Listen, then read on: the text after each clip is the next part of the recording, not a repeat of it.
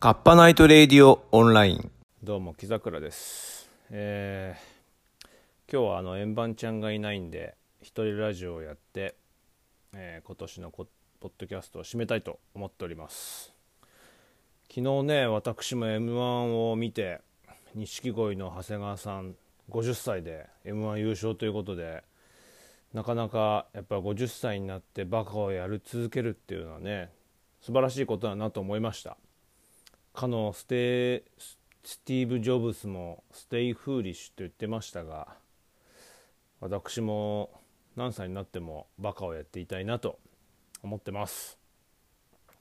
でこの間ね円盤ちゃんと差し飲みして今回は喧嘩せずになんとか穏やかに終わりましたんで来年もカッパネットレディを続けれると思っております。なのでまた来年、えー笑顔で寅年会いましょうということで2021年のカッパナイトレディオオンラインはこれにて終了ではまた来年よろしくお願いします